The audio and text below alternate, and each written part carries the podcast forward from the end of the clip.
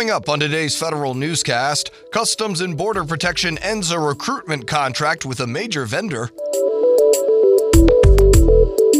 With Homeland Security Secretary Kirstjen Nielsen stepping down, where does that leave the agency's leadership? And a ruling by federal arbiters means HHS employees could soon find their telework days and holiday leave cut down. These stories and more in today's federal newscast.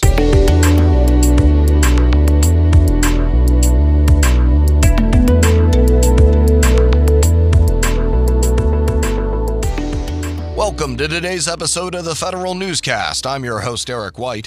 Customs and Border Protection has canceled its recruitment and hiring contract with Accenture Federal Services.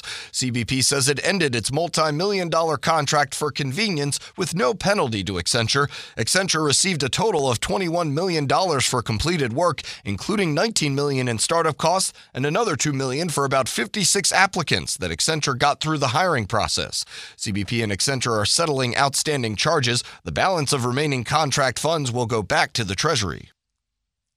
The departure of Secretary Kirstjen Nielsen is just one more hole in the management Swiss cheese of the Homeland Security Department. More now from Federal News Network's Tom Temin. With Kevin McAleenan as acting secretary, Customs and Border Protection now has no full time head. Immigrations and Customs Enforcement will go longer without a confirmed head now that President Trump withdrew the nomination of Ron Vitiello. DHS also lacks a permanent deputy secretary, chief financial officer, and undersecretary for science and technology. There's no undersecretary for strategy, policy, and plans. The deputy undersecretary for management is leaving for the private sector. I'm Tom Temin.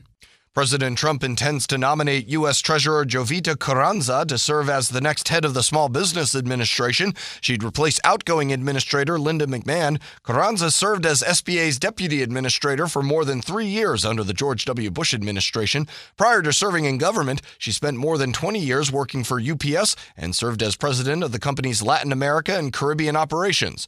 Trump, in a tweet posted Thursday, praised McMahon for having done an outstanding job and says he looks forward to having Carranza join his cabinet. Mark Calabria is confirmed as director of the Federal Housing Finance Agency. He takes over for acting director Joe Otting. FHFA oversees the government sponsored entities Fannie Mae and Freddie Mac. Calabria was a senior aide on the Senate Banking Committee, where he helped in writing the Housing and Economic Recovery Act of 2008, which created the agency. Agencies have a new guide for selecting, assessing, and training program managers. The Office of Personnel Management identifies 32 competencies and 19 technical competencies agencies can use as a guide to recruit and retain program management talent. It surveyed over 7,000 federal employees for their ideas. The competencies in survey are part of OPM's efforts to comply with the Program Management Improvement Accountability Act. Health and Human Services employees may see some of their allowances reduced. The Federal Services Impasses Panel sides mostly with management in a dispute between labor groups and the agency. The changes, which concern telework and leave around December holidays, are still on hold, however, while other CBA agreements are negotiated.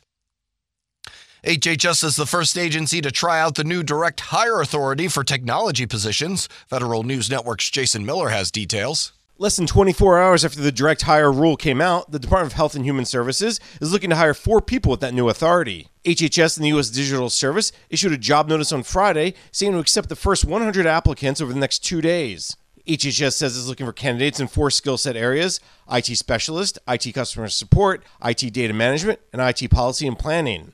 OPM finalized the rule on April 4th, giving CIOs the ability to hire people with IT expertise more quickly for a term appointment of no more than four years. I'm Jason Miller.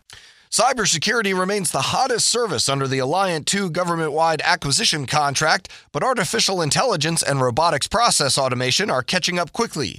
GSA reports agencies contracted for 128 cyber projects in 2018, while big data and virtual networking followed closely. GSA says the Alliant 2 contract saw a big jump in the number of AI and RPA projects, with 61 and 72 projects respectively. Overall, agencies spent more than $4.4 billion on 100 112 task orders on Alliant 2 last year. The Army wants to get to work quickly on outsourcing at least some of its IT infrastructure to private companies. In a notice to industry, the Army says it's considering using other transaction authority instead of a traditional contract to begin a project it calls Information Technology as a Service. It's planning to pilot the approach at at least 15 of its bases, starting with three this year. The work would encompass a range of IT services the Army currently delivers on its own, from wide area networking to application hosting, collaboration, and help desk services services. The service says its current approach won't let it modernize its enterprise IT quickly enough to meet soldiers' needs. To help more soldiers get civilian occupational licenses, the Army looks to expand its credentialing assistance program.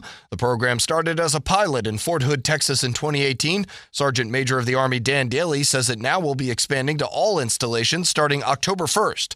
The Army hopes that by credentialing soldiers in civilian occupations, soldiers will have an easier time getting jobs once they leave the military.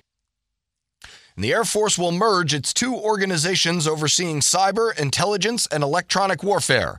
Air Combat Command says it will combine its 24th and 25th Air Forces at Joint Base San Antonio Lackland in Texas with the hopes of increasing unity across cyber and other areas to provide more options for combatant commanders. You can find more information about these stories at federalnewsnetwork.com. Search Federal Newscast, subscribe to the Federal Newscast on iTunes or Podcast One, and follow us on Twitter. Our handle is at Federal Newscast podcast. I'm Eric White.